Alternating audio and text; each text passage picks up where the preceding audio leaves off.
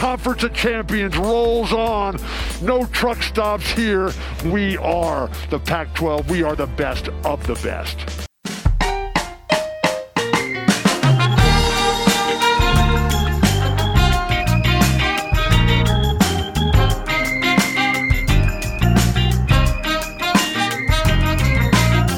Welcome to No Truck Stops, a Pac 12 podcast. I'm Carlos. Here with me today, all tatted up, Avery at Brave Grapes. Tattoos are permanent. oh, are you regretting it already? No. I thought it sounded was, like uh, regret. it sounded a little like regret. I'm Uh, happy. Come off. uh, no one told me that they lasted this long. uh, Matt at No Pit God, I hate time zones so much. Uh, yeah, my man showed up an hour early. Thought we were doing it Pacific. I, I always do it. I always do it in Pacific time. Have I we always do it in considered Pacific time. abolishing time zones? I think that's what we need That would to be do. confusing. Would it? That would be very I don't think it confusing. would be. Why? think it'd Four o'clock would just mean four o'clock. What do you mean that would be confusing? Exactly. And Greg at Banana Morphs. Hi. Uh, yet another off-season episode where we're mostly engaging in needless and toxic discourse, but sometimes we talk Pac-12 sports on these off-season podcasts. I don't know, we've only done like two or three of them. Uh, but speaking of Pac-12 sports, Matt Hubertson, uh, the podcast hired you at a lucrative salary of zero dollars to watch every single Pac-12 baseball game in the postseason. Uh, I'm curious, how's that gone? Have you enjoyed yourself? Are you a are you a Pac-12 baseball sicko now? I hate metal bats so much, you guys. Um, Why? I hate it What's the so difference much. in that and a I metal hate bat? The sound it makes. I hate everything about it. Um, Okay. what kind of bats do they play with in the major leagues? Is, are they They not use made of metal? they- no, they're made of wood. They're made of. How did you How not? do they not why? break? We went to a baseball game together like weeks ago. I've never seen one break though. How have you never seen one break? Do they break frequently? Yeah. I'm usually drunk. Yeah, I had no idea. I thought they just used the same. I just No, they assumed it all was the the, time. same. Oh, that's cool. Um, yeah, no, college baseball is. I, I've heard several and seen several people say that it's a better product than Major League Baseball, and that's simply not true. Um, it is. It is a problem. It really sucks. Uh, this How does it suck? I've seen the scores on there were really high. That looks Well, like fun. doesn't it suck because all the good players just go pro out of high school? Yeah, like so the quality of baseball is very directly related to the talent level. Um, like even in the major leagues, games between bad teams are a slog to watch. Um, and so if you're a, a, lot of people like college baseball because there is more scoring and they think that like points equals entertainment and I'm just not that way. Like I can't I think the one of the games between the Pac-12 championship game between Stanford and Oregon State, I think went like four and a half hours, and it wasn't any extra innings or anything like that. Like, it's just ridiculous how slow it is and how long it is. So there's like there's no pitch clock to it. There's no like the pitchers are not great. It's hard. It's it's a hard watch for me. All right, fair enough. I mean, I mean, uh, I don't know. People were really all over on the timeline. I don't. I, I find it hard to believe that it's that boring because like the scores on there, I like watch like see baseball scores and they show up my timeline four to three Pittsburgh and, eight- and Anaheim or whatever the fuck. But the college baseball, the Pac-12 baseball scores have seemed insane, like twenty-one to twenty and fourteen. Well, that to means the inning never ends. That's what Oh, Matt was God, just saying. that's a like good if, point. if the inning never ends, you'd get bored eventually. And if and if it's on like two and three pitch counts, that's fine. What gets boring is when you start getting these eight and nine pitch counts because nobody can throw a strike. Like it, that's what's boring about baseball is ah. when you're going five minutes without any swings happening. Okay, that sucks. Okay. Well, uh, you put yourself in that position by agreeing to that bet. So uh, anyway, I hope you I hope you have some good updates for us on the on the College World Series. Can you guys send me to Omaha though if Stanford and Oregon State make it? I looked up flights to Omaha. They seem insane to me. Yeah. Yeah, flights right now are no, it's absurd yeah. for sure. it's like Oregon State fans, that's their vacation every year. They set Yeah, aside yeah. Time for That's their Super Bowl. That's their Super whole- Bowl. Yeah. That's their shit. As an Oregon Yeah. State fan, Are they- I feel like I should know what's going on. I- All I know is that Stanford and Oregon State are still playing. Is, is it single Are they- elimination? Is it double elimination? Triple elimination? I don't fucking know because I thought Oregon State lost, but Are they? So wait, are they? Are are those the only two Pac-12 teams Mm-hmm. left? Oregon State and Stanford. Okay. Which, like you say, I think only they went two. one and two in the conference or I thought something, right? Stanford lost too. They did lose. So every like What? stage of the tournament is double elimination. Okay, Okay. that's why I was confused because I could have sworn Oregon State lost, and then like people were still tweeting about them, and I was like, "Is there a losers bracket?" Like I don't really now I get it. Yeah. I don't get it. So they could both still win the national championship. Seems like it. Okay. Cool. All right. Go cool. go Beavs, Go, go, Beavs, trees. go trees. Go Beavs and No, go trees. it's like they're in the super regionals. It's a big deal. Good. Fuck, it's is super Yeah. regional, man. They would got to come up with No, better let's names not do this this shit. anymore. We're When's not doing- their when's their next when's their next game? Saturday. What's their schedule? Saturday. They play this weekend Cool. Well, I'm not sure when we're posting. How do you it, even so- watch that? on ESPN. What is it on? I don't. What are you asking right Oh. now? I didn't know if it was like on some weird network because nobody gives a shit. But I guess if it's like the Some people give a shit again. the important baseball tournament, then yeah. I'll watch. All right. it. Well, Tune in. let's let's move on from baseball. I'm already bored. Uh, Greg, Greg, you went on the Quack 12 podcast, talked some deep sicko shit on the position groups for Utah. So uh, at some point you should check that out. Any uh, any highlights from that, Greg? Uh, we talked about every position group on the team. Uh, that was fun. I, I forgot that Karene Reid and Gabe Reid were brothers. Um, I have no fucking clue who those people are. I didn't even know there was a game for you. you don't know who Ga- he was like Stanford's only good defender aside from. Oh, I thought you were Kelly. talking about on. I thought you were talking about on Utah. He transferred to Utah. I was like, he. When the fuck did Yeah, that wasn't go? wasn't? Gabe the one that like When I Covey don't was talking remember. about coming back with if yes. if Gabe transferred? It's like Yes. Covey's best friend. Oh, okay, okay, I remember now. I didn't realize. Well, Sorry. yeah. See, I I'm forgot Oregon they were State fan. brothers too. But uh, yeah. So it, it was a lot of fun. Okay. Uh, we got Good. deep into the weeds about every spot at Utah and what there is to be worried about and excited about. Uh, yeah. So when it comes out, check it out. Very cool. And then I've got the I'm gonna go on the Quack 12 podcast. I think for UCLA also. So we'll see how that see how that goes. Uh, have you guys been? Uh, I just just real quick because I watched it last night. It's been on my mind. Have you all been watching Obi Wan Kenobi on I didn't watch Plus? yesterday's episode. I'm Yeah, do that tonight. unfortunately, I'm watching it. Have y'all have It's y'all enjoyed good. it? No, it's It's- not. I, I It's thought it's been terrible. great. It's good It's been- because of nostalgia. That's no, why I don't. I think it's genuinely good. It's been gen- except I think Are the you saying last nostalgia episode, for the worst trilogy that has ever existed in all of movies ever? nostalgia for Ewan McGregor. Uh, I might watch because Ewan McGregor is in it, No. but uh, I have not started watching as of yet. Okay, I will die on this hill. Return of the Sith is the second Re- best Star Return Wars of the movie. Sith. Revenge of the Sith. Sorry, I haven't even been drinking. I'm just tired. Revenge of the Sith is the second. Now I don't sound like a Star Wars fan. That's so embarrassing. No, I don't. Revenge I of the think that's, Sith is the that's- second best movie. That's behind- close. That's close. I'd put it three. I'd I'd go. I think I'd go the Last Jedi. I'd go. Oh lord, Uh, fuck you, Disgusting. fuck you guys. Come fuck you You're guys. not helping. You're not Fuck you helping my guys. cause. I'm not even a Star Wars fan. Jesus Christ, Carlos. Uh, I, I would go. I would go the Last Jedi, Empire Strikes Back, Revenge of the Sith. That's what I'd go. It's like Uh, canonized that Empire Strikes Back is the best Star Wars movie. Like arguing with I'd that's put- incorrect. I'd put I'd put the Last Jedi above it. Sorry, I don't give a fuck about Whatever. the lore. Anyway, Back to whatever. Obi Wan Kenobi. Obi-Wan I Kenobi's think great. it's been good so far. Yeah, I've enjoyed it. I don't know. It's just been like, nice to see that era, I guess, because there's so Well, much dead space there that nobody ever talks about. It's true. Uh, but I also think there's some interesting themes around the fallout from war and like, you know, Obi-Wan Kenobi's like of, you know, we get him when he's all, you know, beaten down and run down and like we see uh the clone, you know, one of the clones is like a war veteran now asking for money and you know, just the Don't casualties no of war. I haven't seen last night's episode. That was like in the first 5 minutes of the Oh, yeah, I guess Those are the first 5 minutes of the first episode. God, uh, anyway. anyway, uh, I, I I've had fun. Anyway, we don't have to talk about that anymore.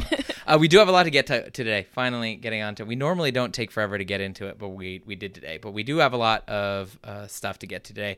Today's show, we'll talk about whether NIL actually needs guardrails. We've heard a lot of discourse about this, and I just thought we'd just blow that up because there's some weird shit people are saying. Um, some shockingly weird shit that people are saying. So we'll talk about that. We also have a guest coming on, our boy Reed. He'll be on here at MF underscore Reed on Twitter. He's a writer for Scoop Duck. We wanted to fight with him a little bit about Oregon football, so that'll be fun. Uh, but first, let us do some off-season discourse. Why can't anybody fucking be normal on this website? Jesus Christ, why can't any of you people be normal? We have two off-season discourses. Uh, First one, this was a dumb thing, but it was pretty funny. Uh, I think Avery, you've got some thoughts about this. Oregon's offensive coordinator Kenny Dillingham was caught retweeting a tweet from a recruit about his official visit to Washington. I like he's very weird. Caught, re- caught retweeting I- like I- he committed it's, a crime. It's funny. well, it's funny because he still hasn't like it's still up, right? It's still on his timeline. Yeah, Very it's still bizarre. Avery, you have a do you have a rant about this? Can you explain Yeah, okay. what's going on here? So, upon further view of Kenny Dillingham's Twitter, which I regret doing, um, he does a lot of retweeting of recruits' visits to other schools.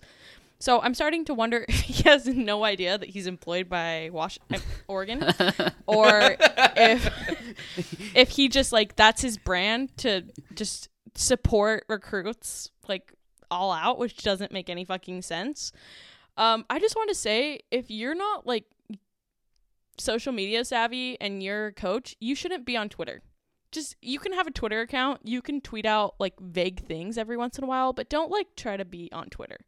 Don't be retweeting recruits. Don't be doing that shit because it looks really embarrassing.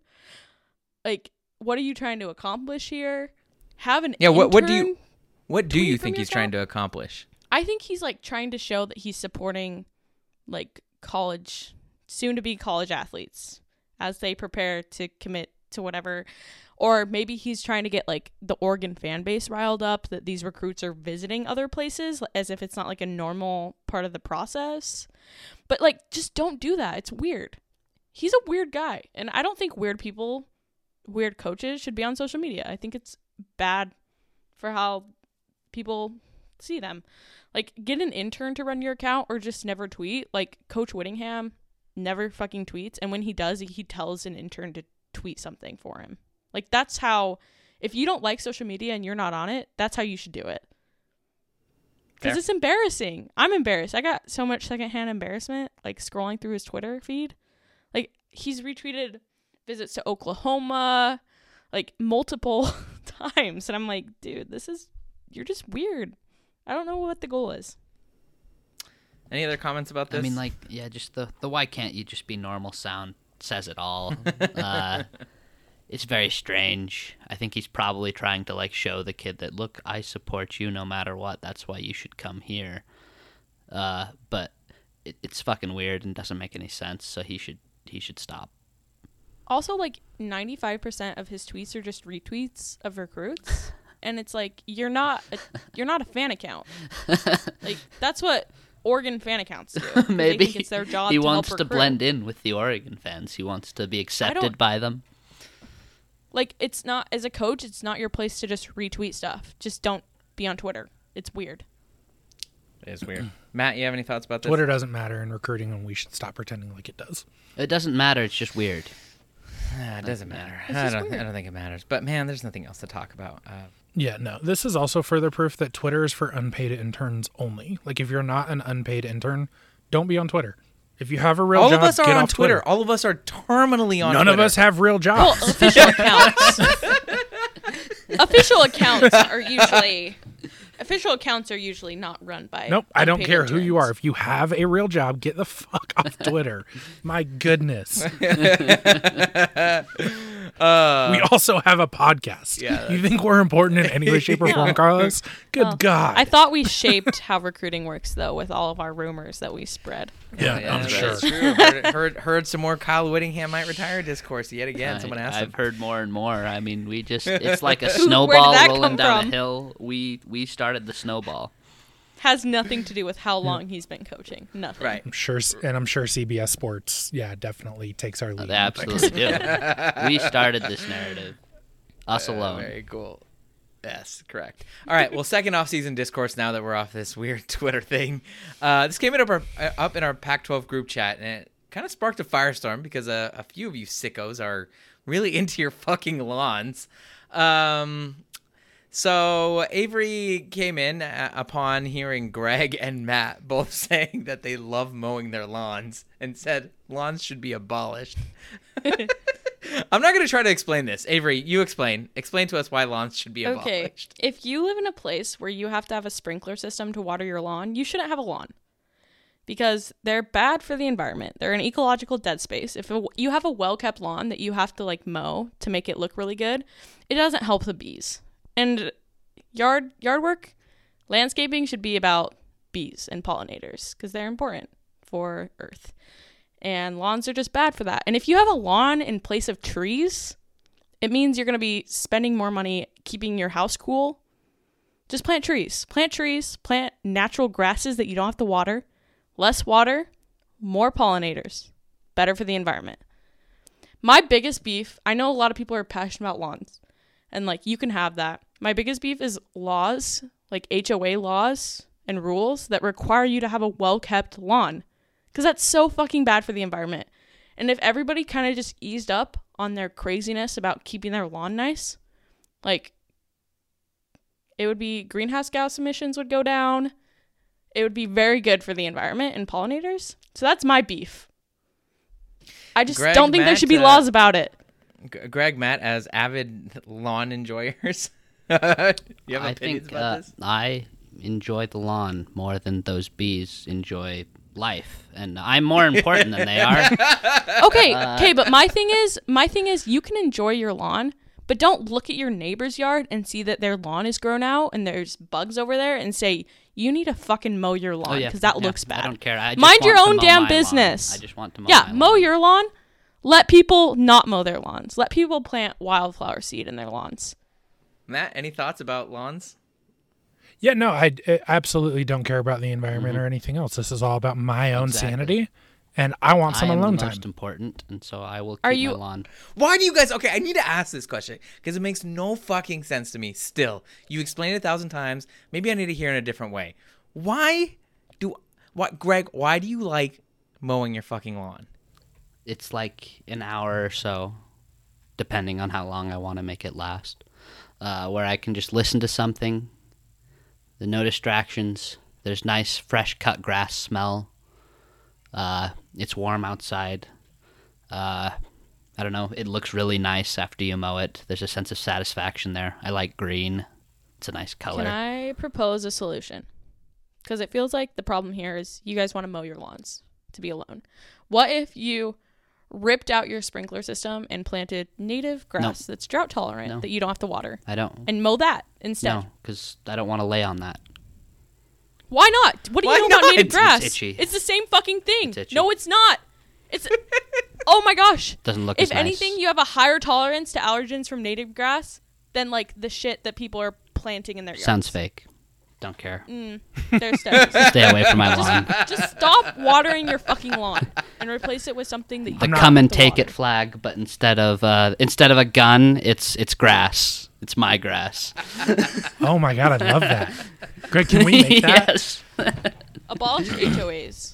Abolish. I, I, I'm sure everyone agrees about abolishing HOAs, but uh, Matt, why do you why do you enjoy mowing your lawn? Just to get away from your family? Have you two? I just a quick question for you two, uh, Matt. I know you're gonna say that you enjoy the time to yourself. Greg, it's, it it helps. You like being outside. You like being alone. Have you two uh, considered this new innovation called therapy? No.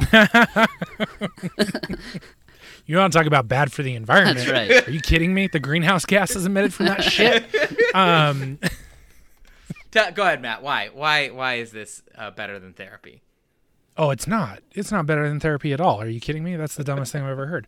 No, okay, you live with a fake individual that you call your wife, and that's it. Okay, so like you don't understand the life that is where like you have responsibilities all of the goddamn time.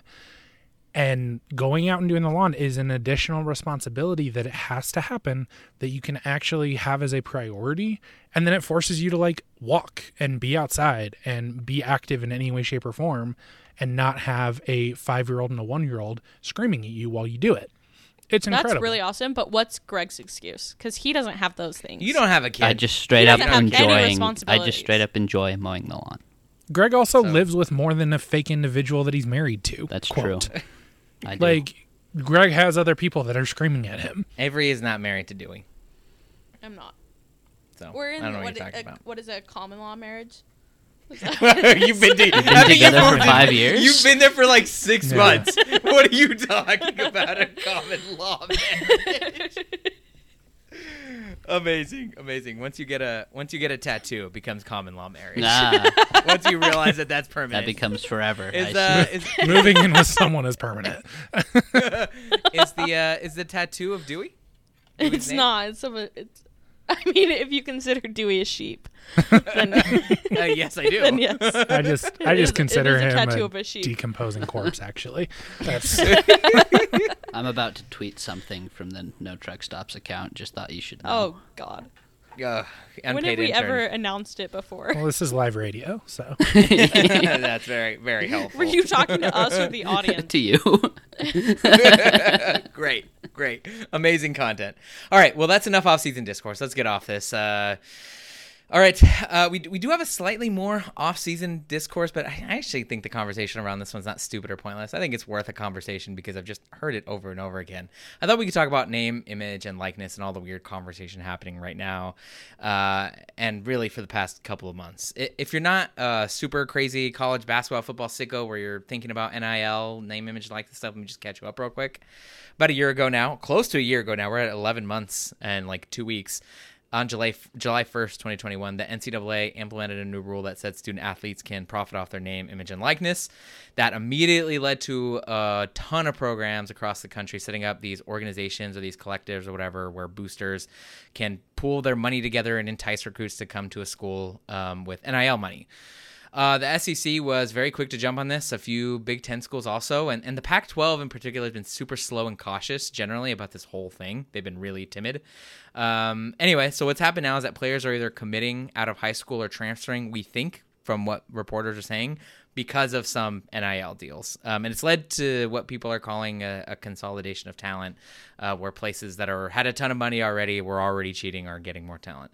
That combined with transfer rules that were relatively recent, where any player can kind of transfer wherever they want one time without having to sit a year, uh, it's causing causing a ton of player movement. Um, and as a result, everyone's in a fucking tizzy about this. Uh, a ton of college football head coaches, prognosticators, media members, even podcasters have all have all come out and said that NIL needs guardrails, that this whole thing isn't sustainable, this is all going to ruin college football. And, and by the way, this isn't just like, you know, conservative media people and conservative college football coaches and conservative podcasters, politically conservative folks who don't really want athletes to get paid. This is coming from honestly some of the more like uh, uh, level-headed more politically progressive even leftist like college football podcasters. I've been surprised that our favorite podcasters the podcast of champions uh, both ryan abram and david woods are talking about nil guardrails and limits as if this is like an obvious common sense thing that absolutely needs to happen. And and real quick i want to get y'all's thoughts on this but i just wanted to first poke holes in this super quick and i wanted to check y'all if, if i'm crazy here.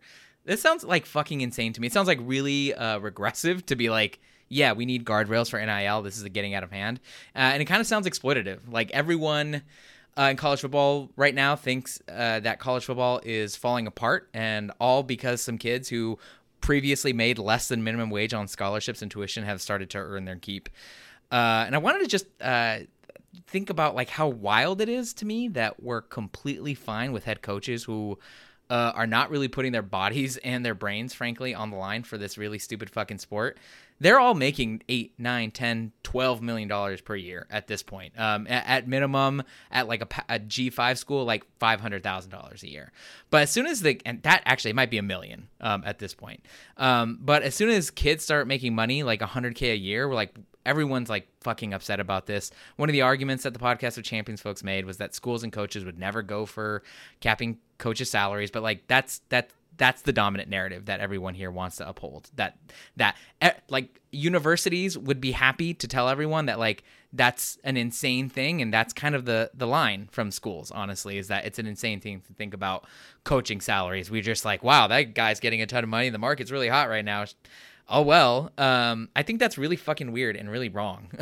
Uh, it feels like people really aren't prioritizing their own values on this but uh, i'm i'm curious to hear you all talk about this really quick. Um, you know what what are your am i crazy for thinking this that like we're, we're talking about capping nil money and trying to have guardrails uh, instead of like thinking about the coaches or the ones who are making the most money uh, to begin with. Am I t- am I crazy for this, Greg? I'll start with you. I just don't. know. I don't think you're crazy. However, I do think like I think you might be looking at it the wrong angle just a little bit. Uh, I want to start off by saying like I don't really have a solution that I think is uh, realistic, just considering uh, who runs the sport. But uh, I do think NIL, NIL guardrails will be a good thing. But it's like it's not about the players who are getting hundred thousand dollars. Awesome. It's like the top end deals that are in the millions. I feel like if we put a cap on those, in just made it a little lower, that's more money to go to the other players. And now this isn't looking at the coaches because obviously I think capping that too to give more to the players would be a great thing. But while we're talking ideals, you know, because I don't think capping either of them is realistic. Uh, if we could cap the ones that are like really, really high, so that the people giving money to the program in the form of NIL deals spread that money around a little bit more, I think that would be a really good thing.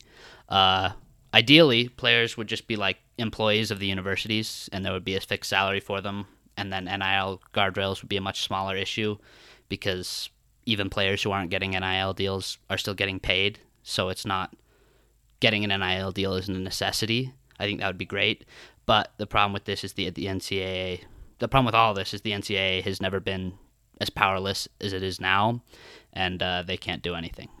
Matt, do you agree? Uh, the the focus and the conversation point around capping the actual dollar amount, I think actually has a lot more to do with the idea of pushing this into professionalization.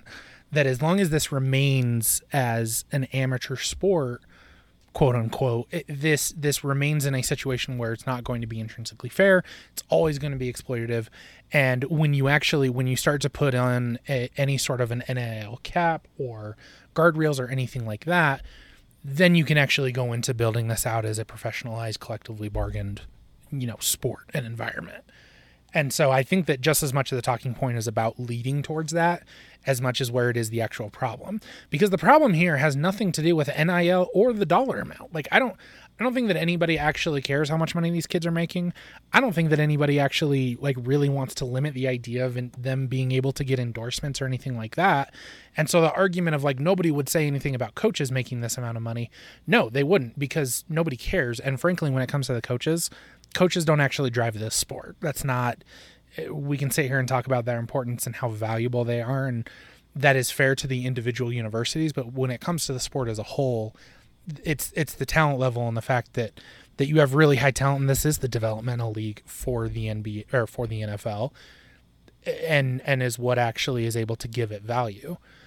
But the dollar amount here is not the problem. When you're talking about the guardrails, it's talking about this idea that they can you can have unlimited power and unlimited money when it comes to to acquiring players, which is totally fine and is still there and absolutely exists in all professionalization but it doesn't allow anything when it comes to the health of the sport. We are already leading to an extremely regionalized sport that is becoming more and more uh, specified around a particular area of our country where everybody else is not caring about it. And in that particular area of the country, being able to say that you are a head donor to the university, it does mean something for you. That is a there is a legitimate return on investment between being a Buddy Garrity in Tuscaloosa, Alabama, than there is in uh, the uh, like in Pullman, Washington. Nobody gives a shit. Nobody's shopping and buying from you just because you are donating to their particular like favorite college or favorite school. And so that is more it to me the guardrails have a lot more to do with how you are actually framing the sport than they do when it comes to the actual compensation. Avery, you have thoughts? My biggest issue with this is when it's white adult men who are probably conservative getting mad that these players are getting paid. Um, pay the players. Let them make their money, especially when it's like making their money off of their image. It's ridiculous how strict that used to be. Like they're a human being and they deserve to make money. I don't really have anything else to add about the guardrails. Like I do think it's frustrating that coaches make that much money and there's no cap and nobody talks about that there should be a cap because it can get out of hand really easily. But I kind of agree with Greg that none of this is going to help anything until they're treated like employees and are making like a salary. And they should be because they work for that. They put in a lot of effort and schools make a lot of money off of these unpaid athletes and they deserve to get paid for their work. Yeah. I mean I I uh yes, I agree and I think that I, I, what I'm trying to figure out then is what the guardrails are for, and and frankly, if the guardrails are not about uh, making sure these kids don't make money, it's it's so that they're not moving to where they want. To be. I disagree. Um, that they're. Yeah, what, what are the guardrails? Because I don't care for about me, kids moving. I don't care about that at all. I The think it- I guardrails. think a they're lot about- of people do though. Yeah, a and lot of people do. I think they're wrong. I think the people pretend like the guardrails are about fairness, but I don't think that's what No. they'd actually be about. I think they're about controlling where the players play. But I think people say it's because of fairness. where it's like it's a step towards profession professionalization rather than a uh, cap on where players move. Because once it's like professionalized and like people aren't talking about guardrails but people are not talking about guardrails as a w- needing guardrails to professionalize the sport. They're talking about guardrails because they're mad that uh, players can go wherever they want because fans are not are no are less invested in the kids because the kids don't have loyalty to the university and are free to move everywhere. I mean, it's the same shit with the transfer portal, right? Like kids are moving wherever they want. It's free agency and people are mad. I think that's why people are talking about guardrails. I think that's why the podcast of champions, two very reasonable people who I think do want the players to get paid, they are talking about guardrails because they they also don't like when players are moving as people who are enjoying the sport. I don't give a shit. I think it's fun. Um, I think it was really fun to think about like Jayden de Laura goes in the transfer portal and he goes to Arizona. Like that's fun. That's awesome. Maybe he went there because of NIL money. I don't know. It seems like maybe he did. I think he went there because he like, was running from Cam Ward, but like Jordan Addison is a better example because he went. yeah, there you paid. go. From Pitt to USC, right? And like, I think that's fun. I mean, even if it does benefit, disproportionately benefit USC, it's it's fun. It's like the M- one of one of the reasons that the NBA is a year-round sport is because we have things like free agency and trades where players, high-profile players, can move. And I don't know. I I I think people are upset about that. I think those people. I think you're right that those people do exist, and I disagree with them. However, I don't Yeah. think that like guardrails just serve what those people want. Like, I think they could be a, a very good thing for the sport as a whole if they were. Yeah, just I think they would be a good thing for the sport as a whole. I think there's legitimate concern for the sport of college football in the way that it is going outside of NIL. I don't think that NIL is actually the trigger point for this in any way, shape, or form. I think it is a lot of just the natural way that the sport has been going when it comes to the socioeconomics of it and and where the importance of college football is placed and where it is very much so not. And I don't think that the sport actually works in its purest form outside of of what we've had previously where it is truly a national and and regionally national if that is like if that makes any sense um where i think that you do need people that are in washington to care about what is happening in alabama and florida i do think that that matters to the sport and i don't know if this sport can develop a league that is actually just a minor league for the pros that is made up of usc ohio state alabama and the like i, I don't know if that works but it's very much so the way that it's been going. It's very much so the way that it's been going since 2001. Like this isn't a new thing. Yeah. NIL is just the newest like hot topic to bitch about in regards to the direction that the sport is going. But you think you think NIL? You, do you think the guardrail? So okay, first I'll say, do you think NIL is moving to nationalize the sport more than more than regionalize it now? And do you think the guardrails are to prevent the regionalization or to uh, or to prevent the nationalization or to to advance it and accelerate it? I think that NIL is absolutely accelerating a situation where if you are not a fan of the top 20 programs in the nation, you are further avoiding and, and leading further and further away from like actually being competitive and caring about the sport as a whole. And But when has it ever been true that the G5 were ever competitive at that level, you know, eh, with like the top 10 programs at any given time, right? Like that's never been true. it's never been true about the G5, but that's that's the difference between 65 programs across the nation actually caring and 20. Like this is a much bigger difference. And even further, I mean, when you're talking about those 20, when you're talking about actually being able to compete for a national championship, there's two teams this year that actually genuinely feel like they can compete for a national championship. Last year there was one. Like every, you know, like nobody Alabama decided that maybe they had a chance kind of sorta every like this is a problem that is happening across the entire sport and i do think that the fact that nil is being and and player compensation is being used to like is actually what the sport is being built on is more the problem when it comes to nil like i'm fine with kids making as much money off their likeness being able to get all the endorsements everything like that. That's all wonderful fantastic and good. But when that is what is like basing when you're talking about like player acquisition at the highest level because it's not i don't think that it matters to utah. I really don't. I don't think that it matters to arizona state. I don't think that it matters to oklahoma state. Like there and these are legitimate programs across in in in the sport that i don't think actually like nil really does much to affect them i think that it's only affecting what is happening at the national championship level and i do think that that's a problem Avery, last word on this, and then we we got to move on. I don't. I don't have any more words. You picked the wrong person. Wow, wow! I really thought. Uh, sorry for opening up space for a woman. I'm never going to do that again. Misogyny. I like my thoughts are that players should be played, paid like employees. That's that's my that's- thoughts, and I think the end of the everything else will work itself out. I think that, yeah. I think everyone. ag- I think everyone agrees. Uh, it's just a matter of this this like nonsense uh, nil shit um, that I've just been hearing. N- nil is is certainly creating some income disparities among the players, but you know I don't know. There's, is there there's probably let, more. let me But I feel you like a lot of people aren't worried about that, but they say they are, but they actually don't care. No, just they, use it say as they are so because they hate that kids are getting paid. Yeah. but I mean, I think there is some income disparity issues here with Yeah. NIL, but that's not what the guardrails are about. The guardrails are certainly not about, hey, how about we have like equitable pay for everyone rather than just some of the top five percent athletes. And if they do say that, it's disingenuous bullshit where they don't want anyone to get paid. Okay. did you want to move All on right. I'd, I'd, i'll shut up Let's yeah, let's let's move on. Uh, we've had enough of that. Let's bring in our guest. Uh, he is a writer for the On Three Network's Oregon site, Scoop Duck, and he's the co-host of the Quacked Out podcast, one of my favorite Oregon podcasts. Definitely a top ten Oregon podcast, in my opinion. Uh, you can find him on Twitter at mf underscore Reed. It's our homie Reed. Reed, say hello. Hello, everyone. Uh, I've been waiting to get into the NTS cage match for some time now, so I'm happy to finally be here and do some counter propaganda. Yeah, thanks for having me. Yes, yes. You know what this podcast is, Reed. So you know we love to It's fight. about communism. And that, that also, yes, or anarchism, one of the two, leftism, uh, the abolition of capitalism generally. But it's also about making people angry. Um, and so we wanted to fight with you about Oregon football. Uh, we're gonna get to that. We will have many heated fights with you about Oregon football. But let's just let's just settle in here. Let's dip our toes in here.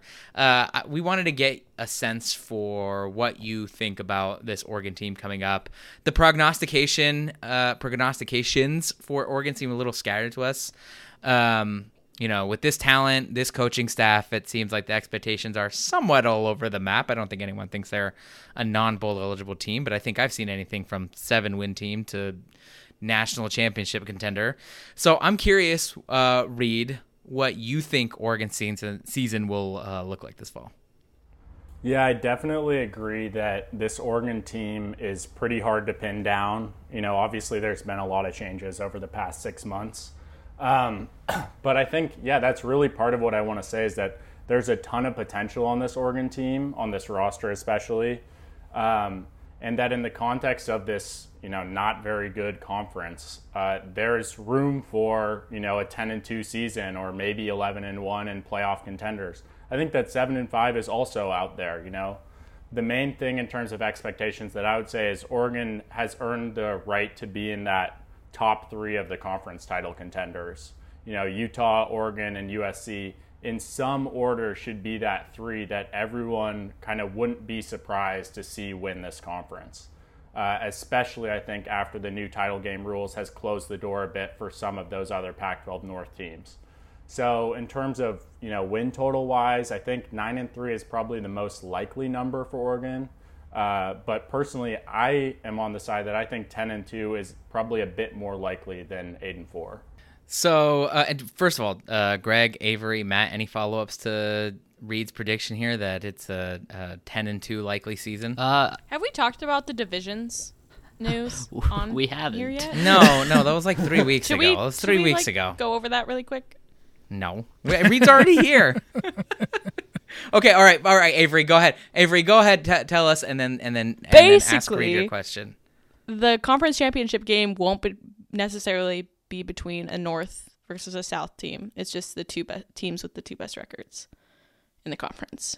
But scheduling is still based on divisions for this year. So that's what Reed was saying when everyone Yeah, knows that's what I'm fair. talking about. That's fair. Okay, pre okay, that was good prerequisite knowledge for people. Thank, Thank you. you. for for saying that. Does anyone uh, have any follow up questions for Reed and his? does anyone disagree with his ten to two claim that Oregon is likely to? Well, go he did say that uh, they're likely to go nine and three. He just said ten and two is more likely than eight No, and no, four. no, no. That's all he said. you can't do your Reed's all right, thing Reed's agreeing. where you make up what somebody said. I thought that's what he was saying. We were all I here. thought that's what he was saying. I agree with him. Um, also, okay. I think, I think ten and two is more likely than eight and four for Oregon. Also, All right, so here's their schedule. They go, they go to Atlanta to play Georgia. Loss. Is that that's a loss, right?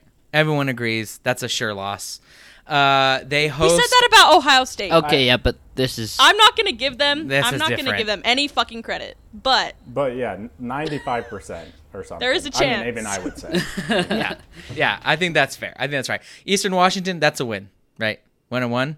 Uh, they host BYU. I, I get it. BYU, Pac-12, whatever. Uh, I think they, that's a win. So that's two and one. Washington State, that's a tough one. That's in Pullman. That's a 50-50. Let's say uh, between Washington State, they get uh, Washington State, UCLA, and Washington. What do you think their records are there? They go, they host Washington, they um, host UCLA, and they go to Washington State. What is that? One and two, two and one. Uh, I'd say Two and one. three and Okay. three and zero is more likely than one and two, but I could see a loss there. in Pullman, so I mean, they're just much better than Washington State. first conference game, Matt, Matt, two and one, or, or, or one and two, or zero and three or three. No. Uh, obviously, we haven't seen Cam Ward play a game at this level, but it's not ab- it, it's not absurd to say that Washington State has the better quarterback in that matchup. Oh, definitely not. But I think and, their and offensive line UCLA might will suck. too. UCLA will also have the better quarterback. Yeah, Their but offensive line might also suck. that's in or that's at Oregon too. That is at Oregon. Okay, let's say two and one. So that's two losses we've counted at this point, right? Stanford and Arizona. I think those are probably surefire wins, unless Oregon, dare unless you. Arizona's a little spicier. um, and then Cal and Colorado. I, they'll beat Colorado. I'm not sure about I'm Cal. sure it's about in Cal. Berkeley. Oh my I'm god! pretty sure about Please I'm stop. pretty sure about Cal. Okay. This is- okay. All right. All right. Cal is the most right, and then- vanilla ass three and six team uh, we've ever seen in our entire life. All right. They are eight and two at this point. Okay. Okay, they're eight and two according to you. But wait, wait. So they're, they're eight and two at this point. Utah and Oregon State to close out the season. I Utah's think a they loss. lose both those games. Yeah, I kinda think they lose do. Oregon Yes, I State think they too. beat the It's shit in out of Oregon Corvallis. State, and they lose to. So Utah, okay, we've but- talked a lot about Oregon. We okay. Th- th- this feels more It's likely to in eight and Corvallis, four Greg. than ten and two. Do but not Reed, go ahead. You're shaking your head. Okay, my my biggest frustration is that you turned these into toss-up games, Carlos. So I want to let's zoom out. Let's look at what happened last season, right? Okay, and use that as a baseline. So with all the incompetent coaching, conservative scheme, Anthony Brown at quarterback, all of that, Oregon won 10 games, went 7 and 2 in conference. Okay? So let's Were look all at all of those wins actually wins though?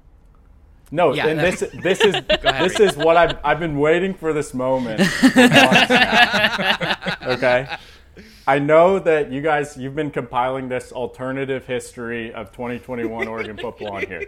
Let me bring you guys back to reality. Post game win probability. Okay, it measures the odds of a team to have won a game based on the stats compiled during the matchup. You can pull it up whether you prefer CFBdata.com or Bill Connolly's numbers. Both agree Oregon had a 94% chance or better to win six of their nine conference games last season, right? So those games, first Washington last year, Oregon had a 99.4% post game probability. First UCLA, Connolly had, had it at 98.2. Versus whoever else, Washington State, 94.5% post game win probability. So I think calling those 50 50s is a bit disingenuous. You know, I, I think Oregon's can I- proven that can their I talent can here? lean on people. Yeah. How much does last season matter when you have a completely new coaching staff and a new quarterback? Like I know it matters a little bit because you have a lot of players returning, but This is a completely new coaching staff. So I feel like we just need to look at this schedule off of vibes only and go from there. and vibes are telling me 9 and 3. It, So- vibes are telling me eight and four, and here's why. Because you're they stupid swap- and you can't pick games. You shut the fuck up, Greg. Carlos for a reason. All right, I haven't forgotten. Okay, they swap out. Okay, so Oregon State, they, which they they won somewhat handily, they won by 11. That game is now going to be in Corvallis rather than Eugene, right? Uh, Oregon will also have to play instead of Ohio State. They're swapping out Ohio State for Georgia. I think Georgia's a better program and a more talented one at this point. Yeah. And um, it's in it's in Atlanta. So and they went to Ohio State, so that's fair. But like those two, just flopping the like flipping those two to road games and flipping Oregon State to a home a road game and Ohio State to Georgia feels like that feels like an additional possibly two losses right there. And um, they get they have to go to Cal at Berkeley. They 'Kay. barely Let's they not escaped pretend Cal. being Okay. at Berkeley is a challenge. Okay. All right. Okay. All right. I, I mean, The only I'll, I'll school pull up that the home challenges- record for Cal. Okay. For go ahead. Utah, they struggle at Berkeley. Doesn't matter for any other fucking program, Utah, as far yeah. as I'm aware. You- Just for Cal Utah. went Cal went four and two at home last year. Cal was a decent team. If it's last not year. six and zero, I don't care.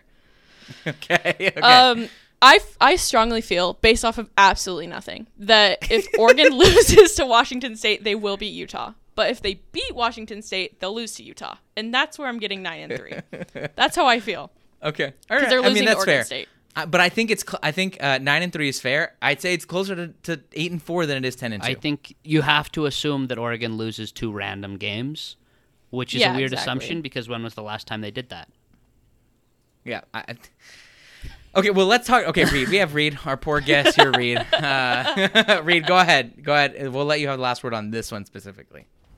Well, I think that that home road split is a really important thing, right? I think you look at the Georgia game, that's going to be tough, and then you have the sandwich of BYU and at Washington State. I think th- that's a hard block too. The stretch from Washington State to Utah is pretty good because of the home road split, and Oregon hasn't lost a home game since 2018, the conference opener to Stanford. Um, and so I think they have a good chance to go into Utah eight and two, or maybe maybe nine and one. Uh, and if they do that, they're going to be in an all right position. I think. Yeah, but you know they're gonna lose one of those stupid. You games. don't know that. No, you okay, know. let's. This goes into the next point because this this is why I I, I feel that way. Uh, let's talk about the coaching staff because the way that I I feel like they're capable of having one of those dumb losses because of the coaching staff. I'm gonna put out a statement here, and Greg, Avery, Matt, and I. Uh, I, I want y'all to answer this in one sentence, and then I'm gonna ask Reed to talk here. Reed, my opinion of this coaching staff is that the that new head coach Dan Lanning, the the staff that he's put together is is that it's bad. uh, I thought I thought Dan Lanning I thought Dan Lanning was actually a good hire uh, when when they hired him, and then he went and hired his old buddy Kenny Dillingham, who himself is extremely young and inexperienced.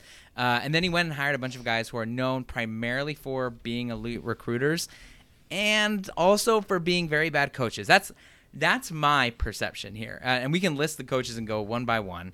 But I want to do a quick check with everyone else here before we kick it to you, Reed. Matt, do you agree with this perception of Oregon's coaching staff? One sentence. Yeah, nothing scares me. It's year one. Okay, Avery. Uh, Kenny Dillingham is a virgin who doesn't know how to use social media. so, uh, offense, I don't know. Greg. Uh, I'm lower on Dan Lanning than I was after uh, he was hired because I thought the hires were bad, like the staff hires were bad, but I still think he could end up being pretty good over time. All right, Reed. Tell us. Tell us what you think. Uh, I, I agree on Dillingham's social media use. It's been a big question. I, I have my own rant on that uh, as well. Um, I think that this is an overgeneralization about the staff, though, uh, and I, I don't know where along the way Carlos has has convinced himself this is prevailing wisdom, uh, but it, it just is not. It's the same way Uh, everything else has happened. Right? Yeah. It's the exact same route. Nothing's new here. So Brandon Marcello is a national guy at 247 Sports. He's basically as credible and as much of a straight shooter in terms of national coaching staff evaluations as you can get. You can pull up his offseason article, rank the 28 new staffs. He had Oregon third and graded them an A. He had USC seventh, Washington State 11th, Washington. okay. 13th. But how much does that have to do with Oregon's uniforms? Yeah, but but really, even Greg Greg is an Oregon apologist, especially whenever I'm railing on Oregon, and he just fucking rolled his eyes at that list. Having USC at seventh is fucking wild, man. I mean that that right there is Like, like. head but, but continue, Reed. Go ahead. yeah, yeah, go on. Go ahead. Let let's hear from Reed. Well, okay, so you can go through. I mean, I think you start with the defensive staff. That's kind of why he was brought in. Was mainly because he said I can get Tosh Lupoi from the NFL. If you don't know him, he cut his teeth growing up in, in the West Coast coaching ranks. Greg Biggins, 247 guy, said he's on the Mount Rushmore of West Coast recruiters over the past 20 years. He coached at Alabama for four years. He coached in the NFL at three different spots along the defensive line. Um, and then they paired him with Matthew Powledge, who's this guy who less people will know the name of, but he was the safeties coach and co-defensive coordinator at Baylor with Dave Aranda. Uh, and I like that the most of anything because the biggest questions about Lupoi from his time at Alabama were his ability to pair the front seven with the secondary. Uh, and when you get a guy who is an elite safeties coach, that kind of solves that issue that you had. On top of that, I mean, recruiting is the focus of the staff because that's where the sport is moving. You know, I'll admit, yes, there's inexperience on the staff and youth at times, but you have to trade that in with the extended recruiting calendar now because that's the most important thing in the sport.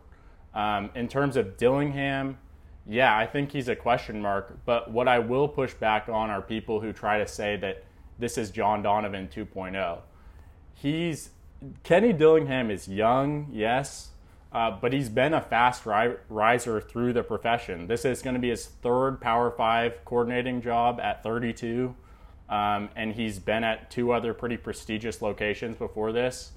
Uh, and so, yeah, I think we have to wait and see. This is a new challenge for him to build an offense on his own, but he doesn't have a track record of failures. He has a track record of rising through this profession. The other big guy on the staff was Adrian Klemm. I think that's where a lot of people say that he was a bad developer and a good recruiter. That's a total misconception that comes from UCLA fans. I don't Oh, know. Jesus why. Christ. Carlos, Go ahead. Go ahead. who, what offensive line coach has produced the most active NFL offensive linemen in all of college football?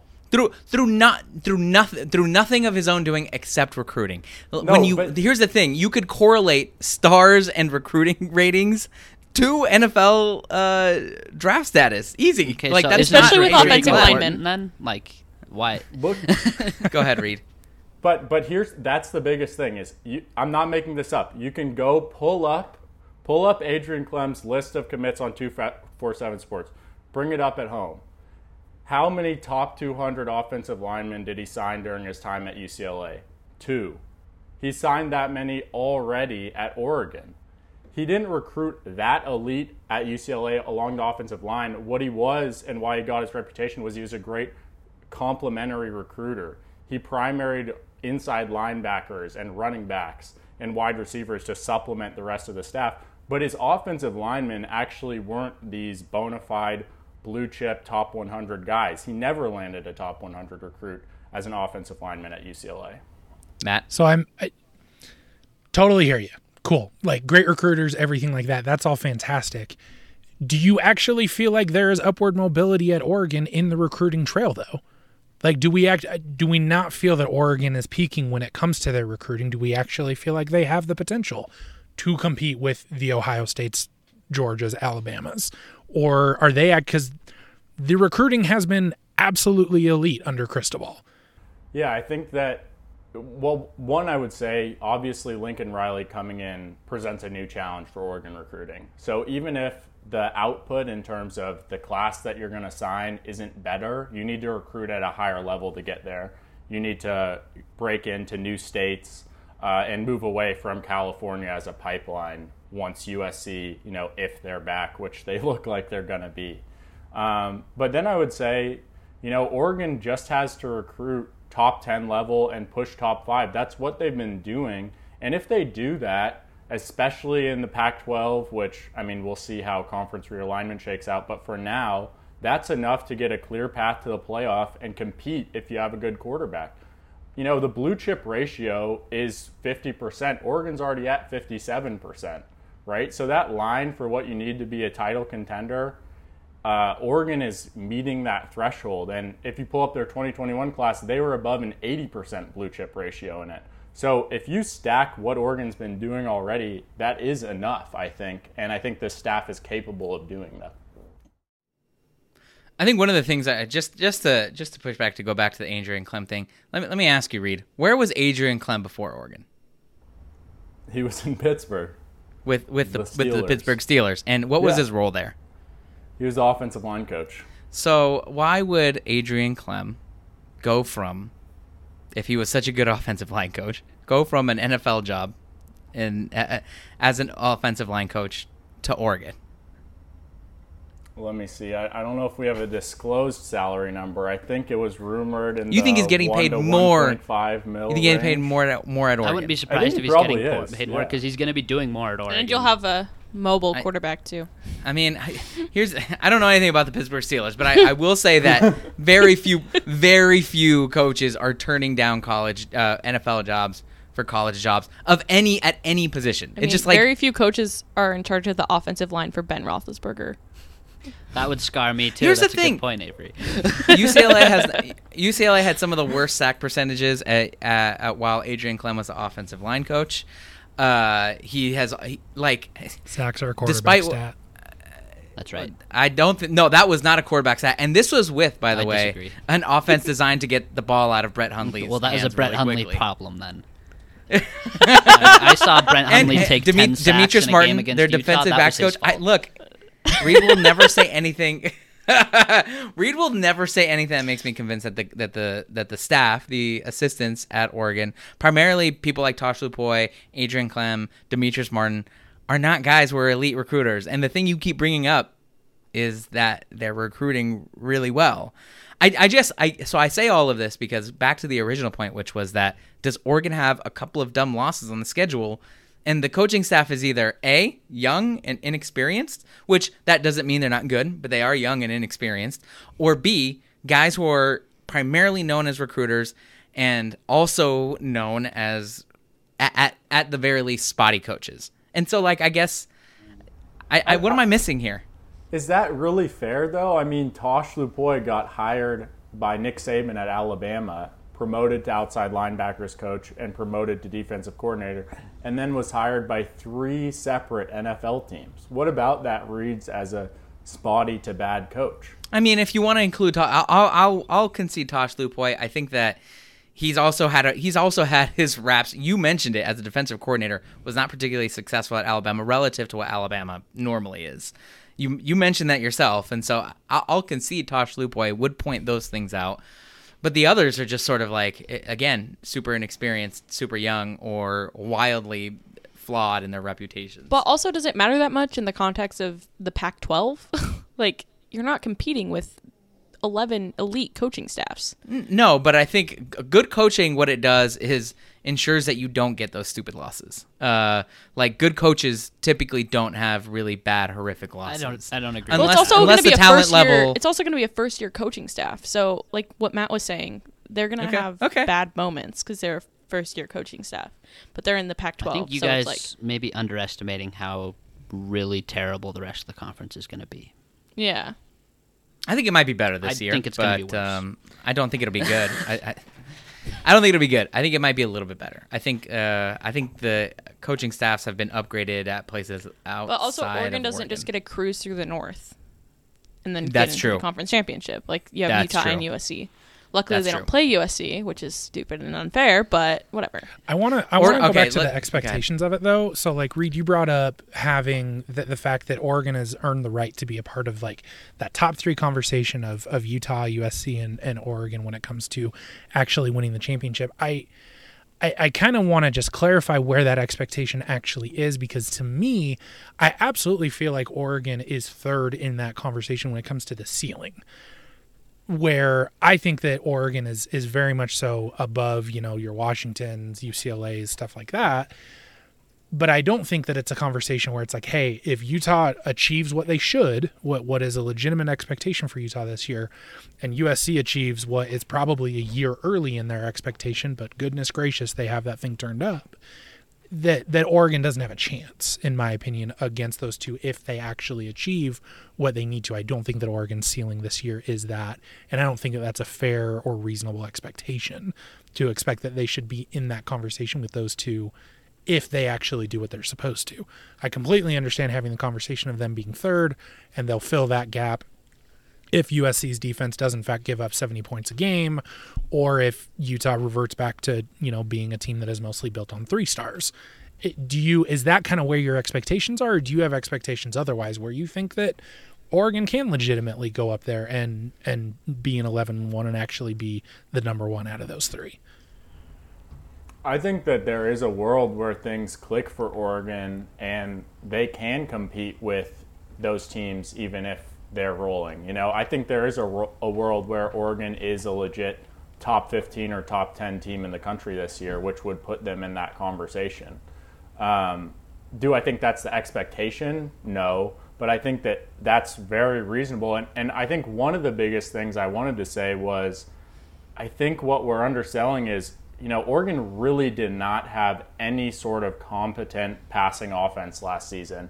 And I think that was a big part of the reason why that Utah game ballooned from, you know, a com- somewhat competitive Utah having an advantage to Oregon was hopeless and they didn't have any answers. And then it compounded into they were just completely dejected and were looking at the quarterback confused and getting upset on the sideline and all of that.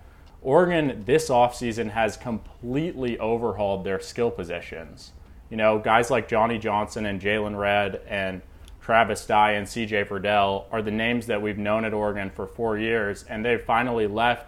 And in their shoes are coming up a lot more talented players who can do things that those guys couldn't.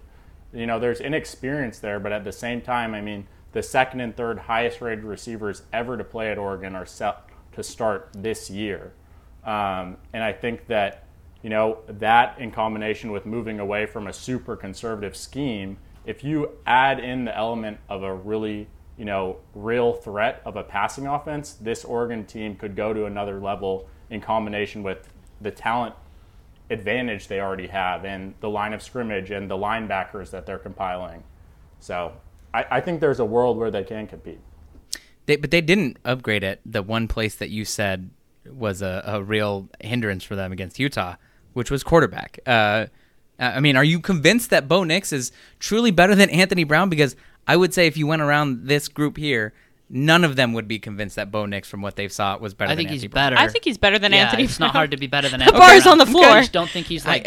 I don't think he's at the level of the other better quarterbacks in the conference. Greg, put a, put a, give me a percentage, and then we'll kick it to Reed. How much? How, by what percent is uh, Bo Nix better than Anthony I'd Brown? say like twenty. Reed, is is Bo Nix much better than Anthony Brown? I think I think he is in combination with the scheme, right? Is a big part of it. I mean, even Oregon's offense in the Alamo Bowl versus Oklahoma looked different than their offense under Cristobal versus Utah. So a willingness to take shots opens up this offense to a different degree. And on top of that, I think Bo Nix is better. You know, is he gonna be a top three quarterback in this league? Definitely not. Could he sneak into top five or six, maybe? I think there's a world where that happens. Uh, and I think that in that case, you know, he could be good. I think the perception of him is slanted a bit because Auburn plays probably the hardest schedule in college football year in year out. They have to play Georgia, Alabama, LSU, and A&M every single year, and they haven't had an offensive line that could handle that uh, during his time there, really. So I think that there's a chance that he can be, you know, that fifth or sixth best quarterback in the conference, and in combination with talent elsewhere, that that puts Oregon in a competitive space against even a good Utah or a good USC. I think it would be disappointing if he wasn't top half. Like, shouldn't he be top six? Wait, what? Like, he doesn't have in the Pac-12. Yeah, He should be top talent level. six. I think he should be around. Like I think I think he could be anywhere from like five to eighth. Yeah, but if he if he drops below eight, that's like a wild disappointment because Yeah. he doesn't have a ton of competition. Yeah, but I like I think like Reed said, he doesn't need to be top three for Oregon to win the conference. No. No, I don't think anyone. One, I think he okay, so does. we Really? Oh because the other two are Cam Rising and Caleb Williams.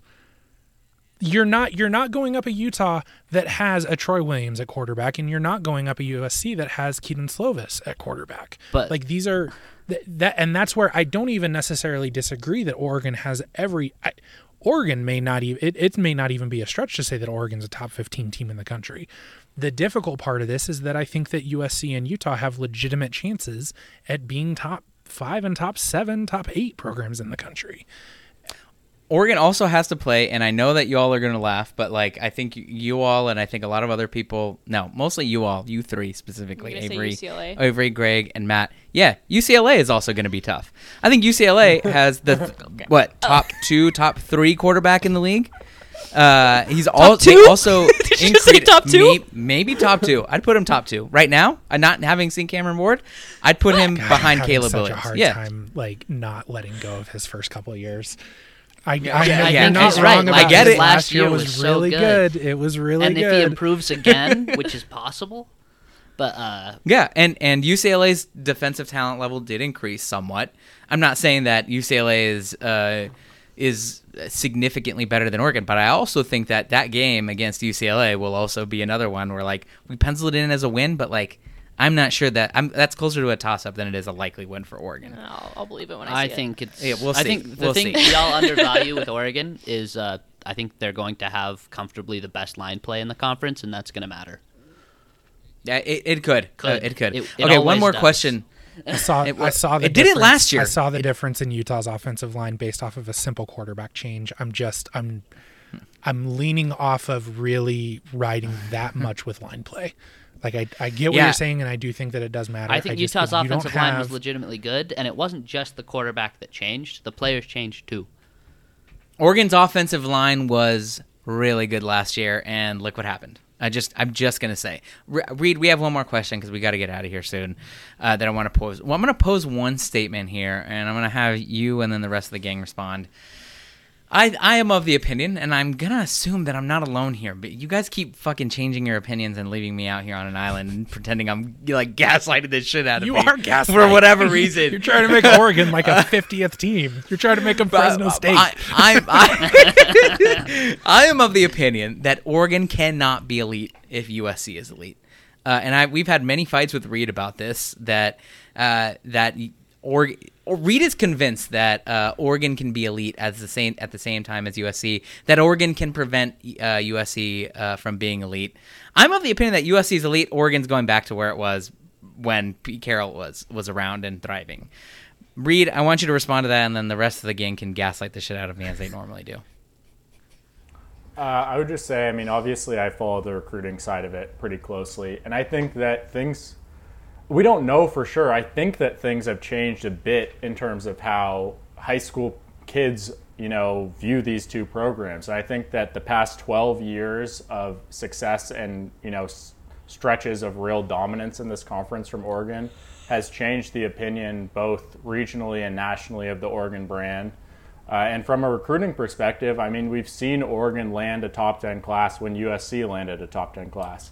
And even right now, USC is number one in the country in the 2022 class. Oregon is flirting with top 10 at the moment and could definitely see some things click to get there. So I think when Oregon recruits top 10, when anyone recruits top 10, they have a chance to be an elite program. And I think Oregon can do that even with USC taking a lot of talent out of Southern California. Okay, now Greg, Avery, Matt, I definitely know at least one of you agreed with me that Oregon cannot be elite if USC is It just depends to me, like on what you mean by elite. Like, I don't think Oregon and USC will be national title contenders at the same time, but I think Oregon can be a New Year's Six team, like a legitimate New Year's Six team, not just you get a bid because USC is in the playoff. Like, I think Oregon can be a top ten ti- team at the same time uh, USC is contending for national titles. Uh, I mean, even in 2008, and I think Oregon's a much better program than they were then. Uh, they went 10 and 3 while USC went 12 and 1. Like it's it's possible. yeah, yeah. T- I mean, ten and uh, ten and three is that's with the bowl win, right? That's So with don't bowl win, what but I mean the- like I mean Utah this year. do I think they could be a nine win team when USC is elite. I think sure, they can be like a I think a 10 lot of teams could be nine win teams. But I'm not uh, like we've seen what it looks like when USC is rolling and they're soaking up all the. There's talent. not enough. Like, there's You're- too much talent for them to soak up all of it. We uh, was that not true ten years? There's more talent now. Ten years ago, there's less talent than there was ten years ago. High school recruiting in California. I, I mean, like Oregon we've seen a pretty big drop off in participation in high Like, school. You heard Reed. He said they both got top ten classes at the same time. It's possible. Uh, so, so just a quick fact check here on 24/7's overall recruiting rankings. USC was number six and Oregon was I think he was using On3. Uh, they have. I mean, USC I, I number guess co- company man. I see. I see. I see. Okay. Yeah, I mean, right now this cycle isn't finished yet, but if you go to 2021 uh, recruiting class, the Oregon class and the USC class were both in the top 10 in that cycle. I mean, that was it was that was Clay Helton's class to be to be totally Yeah. fair. Yeah, but they recruited well that year. They didn't play well on the field, but they recruited pretty I mean, well that's that that's about six. That's about the effects of six years of being mediocre to bad with a Rose Bowl. Thrown But do in you there. think that like I'm- USC going from that spot to number one, say, somehow drops Oregon from where they were ten spots? Yeah, I don't think can- that's I think it does. possible. Like that's too many players right there. USC doesn't have enough room.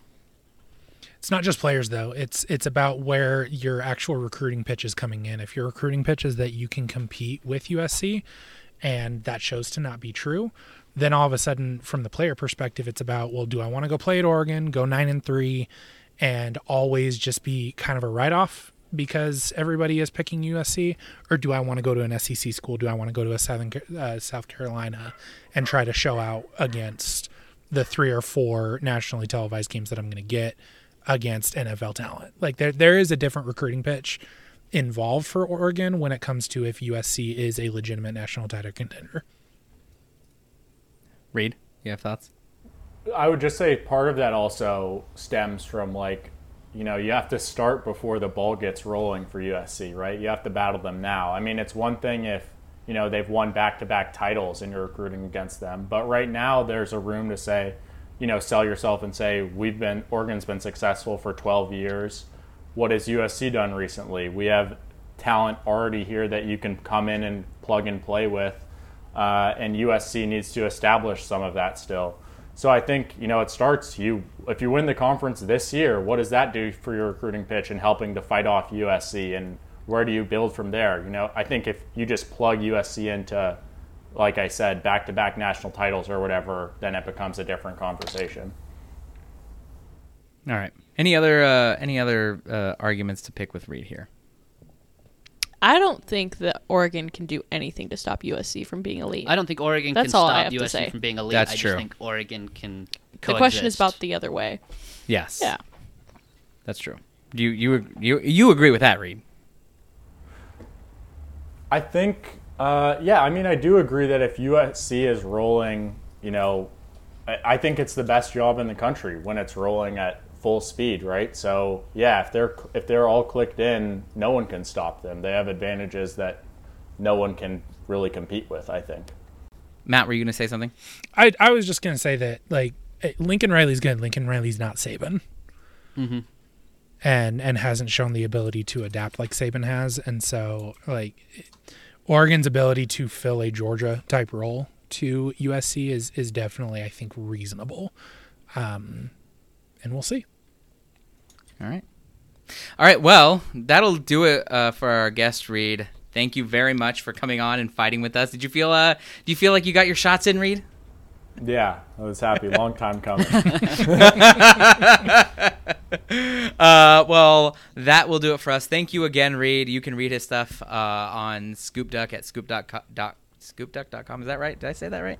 Yeah. Uh, or you can uh, primarily listen to him talk about Oregon football on the Quacked Out podcast. Reed, thank you for fighting with us, for uh, letting us drag you into the mud. It's always fun to talk to you and to talk shit with you. It's been uh, it's been great. That will do it for No Truck Stops. We'll get you one more off-season episode in July, and then starting in August, uh, we're doing it again. We're going weekly, previewing the Pac-12 football season all the way up until kickoff. But for now, please enjoy yourselves with non-Pac-12 stuff. Follow the podcast on Twitter at No Truck Stops Pod. Thank you for listening, and remember, there are no truck stops here. Not even Reed.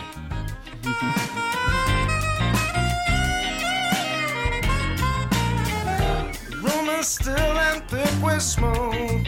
So thick it makes you choke. The crowd vibes in, the coffee's kicking, and my patience to everything. Said I'm lonelier than a single sax on a quiet city street.